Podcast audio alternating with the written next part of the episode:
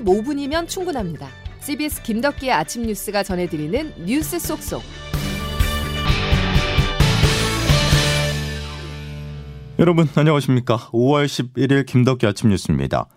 미국 금리 인상 중단 여부의 가늠자 역할을 할 4월 소비자 물가지수 CPI가 발표됐습니다. 최근 2년 사이 가장 낮은 5% 미만을 기록했는데요. 미국의 물가 상승률이 둔화하고 있다는 건 미 연준의 10회 연속 금리 인상이 효과를 발휘했다는 분석입니다. 첫 소식 워싱턴에서 최철 특파원입니다. 미국 노동부는 4월달 소비자 물가 지수가 지난해 같은 달에 비해 4.9% 올랐다고 발표했습니다. 이는 시장이 전망한 5.0%를 밑돈 것으로 지난 2001년 4월 이후 그러니까 2년 만에 최소폭으로 오른 겁니다. 미국의 4월 물가를 끌어올린 주범은 주택 임차료였습니다. 지난해 같은 달과 비교해 8.1%나 비쌌습니다. 휘발유 가격도 급등했지만 천연가스 등이 하락하면서 에너지 가격 상승폭이 크지는 않았습니다. 이제 관심은 미 연방준비제도의 기준금리 동결 여부로 쏠리고 있습니다. 연준은 기준금리를 정할 때 전달 소비자 물가를 감안하는데 이처럼 물가가 10개월 연속 둔화세를 이어가고 있어 다음 달 금리 동결에 대한 기대감이 커지고 있는 겁니다. 다만 현재 물가 수준이 연준의 목표치를 두 배나 뛰어넘는 매우 높은 상태여서 금리 동결은 시기상조라는 지적도 있습니다. 뉴욕타임스는 인플레이션은 완화되고 있지만 연준의 걱정은 지금의 인플레이션이 점점 더 서비스 비용에 의해 좌우되고 있다는 점이라며 다만 임대료가 꺾일 것이라는 전망은 희망적인 요소라고 분석했습니다. 워싱턴에서 CBS 뉴스 최철입니다. 금리를 더 올리지 않으면서 물가를 잡아야 하는 한국은행 입장에서도 반가운 소식이 아닐 수 없습니다. 그런데 문제는 경기입니다. 반도체 등 국내 주력 산업의 부진으로 고용시장이 급속히 얼어붙고 있는데요. 양질의 일자리가 많은 제조업에서 취업자 수가 크게 줄어든 부분이 특히 마음에 걸립니다. 자세한 내용 양승진 기자가 보도합니다. 통계청이 발표한 4월 고용 동향에 따르면 지난달 취업자 수는 2,843만 2천 명으로 1년 전보다 35만 4천 명 늘었습니다. 연령별로 보면 60세 이상에서 취업자가 44만 2천 명 늘었고 60대 이상을 제외한 연령대에서는 8만 8천 명 줄었습니다. 공공 일자리가 대부분인 고령층이 전체 취업자 증가를 이끈 겁니다. 특히 청년층 취업자는 13만 7천 명 줄어 6개월 연속, 40대 취업자는 2만 2천 명 줄어 10개월 연속 감소했습니다. 일하지 않고 구직 활동도 하지 않으면서 이유 없이 쉰 청년은 지난달에도 40만 명이 넘었습니다. 통계청 소은주 사회통계국장입니다. 청년층의 취업 감소가 어, 실업으로 연결되기보다는 비경으로 전환되고 있다 이렇게 말씀드릴 수 있을 것 같습니다. 양질의 일자리가 많은 제조업 취업자는 9만 7천 명 주로 넉 달째 감소했습니다. 2020년 12월 11만 명이 준 이후 28개월 만에 최대 감소폭입니다. 올 하반기 경기 반등에 대한 비관적 전망이 늘어나는 가운데 고용의 질이 더욱 악화할 것이란 우려의 목소리가 커지고 있습니다. CBS 뉴스 양승길입니다. 최고위원직을 사퇴하려고 합니다. 그동안의 모든 논란은 전적으로 저의 책임입니다. 당과 대통령실의 큰 누가 된 점 진심으로 사죄드립니다. 대통령 1주년 좀 취임식을 맞아서 당의 이러한 혼란스러운 상황을 징계 결정을 함으로써 조속히 정리를 하고 당을 위해서도 우리 정치적인 여러 가지 여건을 잘 고려하시면서 선택하신 것이라고 생각합니다. 당원 김재원 최고위원 당원권 정지 1년, 당원 최영호 전 최고위원 당원권 정지 3개월. 윤석열 대통령 취임 1주년인 어제 국민의힘이 칼을 빼들었습니다. 이딴 설화로 논란을 일으킨 김재원, 태영호 최고위원에 대해서 당원권 정지 1년과 3개월의 징계를 결정했는데요. 태 위원과 달리 김재원 위원은 내년 총선 공천에서 사실상 배제됐습니다. 김명지 기자가 보도합니다. 국민의힘 중앙윤리위원회는 어제 회의에서 김재원 최고위원에게 당원권 정지 1년, 태영호 의원에게 당원권 정지 3개월의 징계를 결정했습니다. 당 지도부의 일원으로서 정당 정책에 반함은 물론 품격 없는 발언을 하여 사실관계를 김 최고위원은 5.18 광주 민주화운동 정신 헌법 수록 반대, 전광훈 목사의 우파 천하 통일, 제주 4.3 사건 기념일 격하 발언을 두고 징계가 검토됐습니다. 태 의원은 북한 김일성의 4.3 사건 지시설, 대통령실의 공천 개입을 시사하는 녹취, 더불어민주당을 JMS에 빗댄 발언을 두고 징계가 논의됐습니다. 김 최고위원과 태 의원 모두 당초 당원권 정지 1년의 중징계가 내려질 것이란 관측이 우세했지만 태 의원의 경우 어제 오전 최고위원직을 사퇴한 점이 참작된 것으로 풀이됩니다. 하지만 이 같은 징계 기간 차이로 인해 김 최고위원과 달리 태 의원은 내년 총선에서 공천받을 가능성이 열리면서 당내에선 손방망이 징계 논란이 나오기도 했습니다. CBS 뉴스 김명지입니다. 최고위 잦은 사태로 몸을 낮춘 태영호 위원은 경징계, 정치적 해법을 수용하지 않은 김재원 위원은 중징계를 받았는데요. 국민의힘이 김 위원에게 중징계를 내린 배경을 조금 더 분석해 보겠습니다. 조태인 기자입니다. 당원권 정지 기간이 중요한 건 이 기간에 따라 내년 총선 출마 여부가 달라지기 때문입니다. 두 의원의 엇갈린 선택은 각자 처한 정치적 상황 때문이라는 분석이 나옵니다. 태 의원의 경우 탈북자 출신으로 정치적 기반이 약하지만 김 최고위원의 경우 TK 지역에서 오랜 표밭을 다져온 삼선 의원인데다 강성 지지층과의 긴밀성으로 어느 정도 지지 기반이 있다고 판단해 사태 버티기에 들어갔다는 겁니다.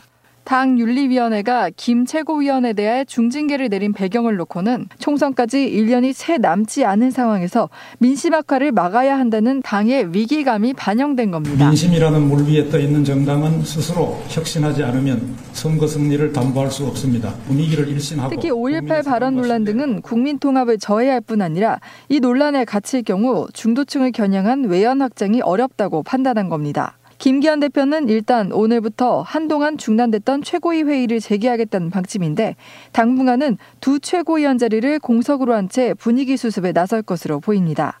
하지만 김 최고위원의 불복이나 최고위원 공석 문제 해결 과정에서의 갈등 요인이 있는 상태에서 김 대표의 리더십이 제대로 작용할지에 대한 우려는 여전합니다. CBS 뉴스 조태임입니다.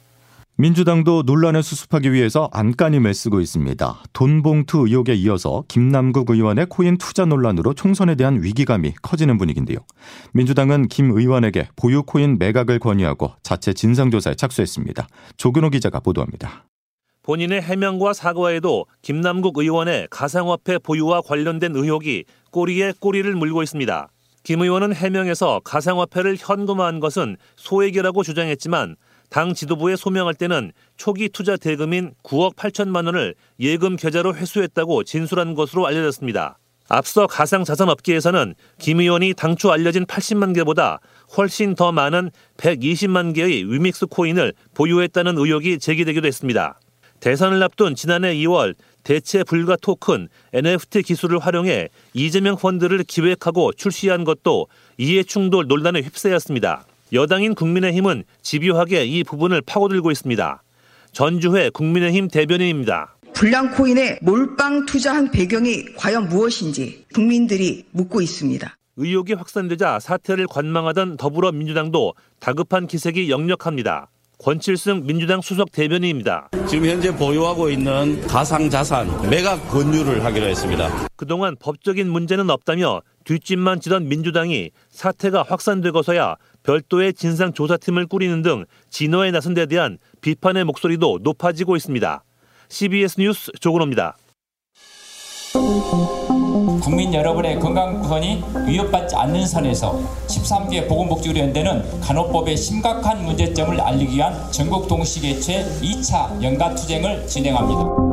대한의사협회와 대한전공의협의회는 간호사의 대리수술과 대리처방 등 있지도 않은 허위사실까지 동원하며 간호법 제정의 취지를 왜곡하고 있습니다. 2020년 국민의 생명과 안전을 담보로 진료를 거부하는 것만으로도 부족했습니까? 오늘 치과를 포함해 병원 진료가 예약돼 있는 분들은 사전에 휴진 여부를 꼼꼼히 확인하셔야 됩니다. 보건의료단체 소속 의료인들이 간호법에 반대하며 부분 파업에 들어가기 때문인데요. 당사자인 간호단체도 단식 투쟁에 나섰습니다. 국민의 건강은 뒷전으로 밀린 것 같은데요. 김중호 기자와 조금 더 이야기 나눠보겠습니다. 김 기자. 네. 아, 우선 논란의 이 간호법. 이 간호법이 뭡니까? 간호법은 기존에 없던 법을 새로 만든 제정안입니다. 어, 현행 의료법에서는 담지 못하는 전문화된 간호사의 역할을 명확하게 규정하고 어, 또 간호사의 처우를 개선하는 내용인데 이 초고령 사회가 이제 곧 도래하지 않겠습니까? 예. 여기에 맞춰서 이제 간호 서비스를 제공한다는 취지로 만들어졌습니다. 야당인 민주당 주도로 국회 보건복지위원회에서 법사위를 건너뛰고 곧바로 본회의의 직회부대 지난달 말 국회를 통과했습니다. 예. 의료 단체들이 간호법에 반대하는 이유는 그럼 뭡니까? 네, 바로 간호법 제1조에 들어간 지역사회라는 문구가 가장 논란이 되고 있습니다. 지역사회. 네. 1조에는 모든 국민이 의료기관과 지역사회에서 수준 높은 간호 혜택을 받을 수 있도록 한다. 이렇게 시작하는데요. 예. 기존 의료법은 의료기관 내에서만 의료행위를 할 수 있도록 이렇게 규정하고 있습니다. 예, 예. 2차입니다. 하지만 이 간호법에 지역사회라는 새로운 개념이 들어가면서 이 의사단체는 간호사가 독자적으로 병원을 열 수 있는 거 아니냐. 어, 이렇게 반대하고 있는 겁니다. 아, 반면 간호사들은 초고령 사회에서 가정 방문과 같은 지역 돌봄을 위해서는 지역사회는 문과 포함돼야 한다. 이렇게 맞서고 있습니다. 예. 아, 간호조무사 역시 어, 문제를 제기하고 있는데요. 이 간호법에 반대하고 있습니다. 어, 여기서는 조무사의 학력을 고졸로 제한한 현행 의료법을 간호법에 그대로 가져오면서 조무사 역차별 논란이 커지고 있기 때문입니다. 어. 이 간호법에 반대하는 의료단체들 지난주에 이어 오늘 2차 부분 파업에 들어가는데요. 자, 치과가 집단 휴진하고 의료진 2만여 명이 단축 진료에 참여할 예정입니다. 예. 의료 단체들 간의 이 갈등이 굉장히 큰데 정부의 어떤 입장을 갖고 있는 거예요, 정부는? 예, 간호법은 현재 정부로 이송돼 국무회의 상정을 앞두고 있습니다. 뭐 법안이 최종 통과가 될지 이 부분은 봐야겠습니다. 어, 생사 여탈권을 진 대통령이 법안을 그대로 공포할지 아니면 지난번에도 선례가 있는데 양곡관리법처럼 거부권을 행사할지만이 현재 남아있는 상태입니다. 오는 16일 열리는 국무회의에서 어, 법안의 운명이 결정될 텐데요.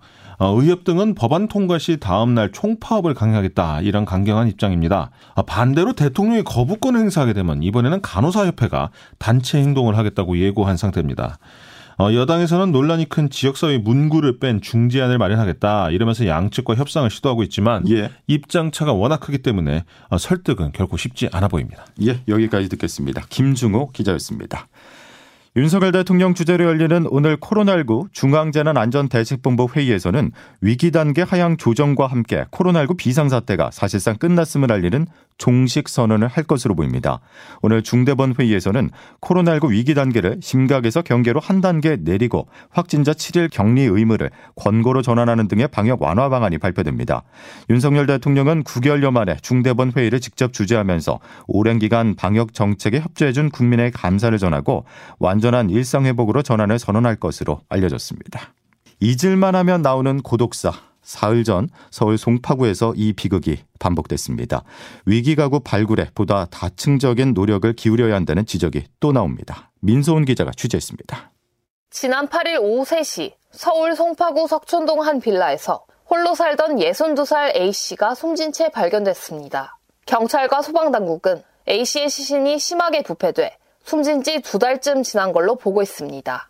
담낭암을 앓고 있던 A씨는 반년간 건강보험료를 내지 못하다 지난 3월부터는 월세마저 밀리기 시작했습니다. 결국 A씨는 쓸쓸히 죽음을 맞이했지만 이웃들은 A씨의 존재조차 모르고 있었습니다. 구청 또한 A씨가 복지사각지대 발굴 시스템상 긴급복지 대상자에 해당하지 않아 A씨를 살피지 못했다고 전했습니다. 보건복지부도 보험료 체납과 같은 한두 가지 위기 징후만으로는 모든 위기 가구를 발굴해내기엔 한계가 있다는 입장입니다. 서울대 이봉주 사회복지학과 교수입니다. 이비상이라든가 이런 거로 나타나는 정보라기보다는 뭐 우편물이나 이런 게 쌓여 있다든지 어, 이런 징후를 가지고 이 사회 안전망에 밀착적으로 촘촘하게 돼야 정부와 지역사회가 힘을 합쳐 위기 가구를 보다 다각적으로 살펴야 할 시점입니다. CBS 뉴스 민소은입니다. 김덕기 아침 뉴스 여러분 함께하고 계십니다. 이제 기상청 연결해서 출근길 날씨 알아보겠습니다. 김수진 기상 리포터 전해주실까요? 네, 오늘도 아침 저녁으로는 서늘하지만 낮 동안에는 내륙을 중심으로 25도로 또는 초여름 더위가 찾아오겠습니다. 큰 일교차에 대비해서 체온 조절하기 쉬운 옷차림 하시는 것이 좋겠는데요. 오늘 청주와 광주의 한낮 기온이 27도까지 오르겠고 서울과 원주 26도, 대구 25도의 분포로 평년 기온은 3, 4도가량 웃돌아서 덥겠고요. 일교차가 15도에서 20도 안팎까지 크게 벌어지겠습니다.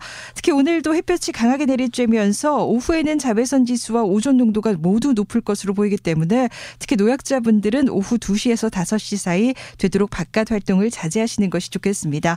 그리고 내일과 모레 사이에는 구름들이 많이 들어오는 가운데 내일 밤부터 주말인 모레 아침 사이 제주와 남해안을 중심으로 비가 조금 내리겠습니다. 날씨였습니다.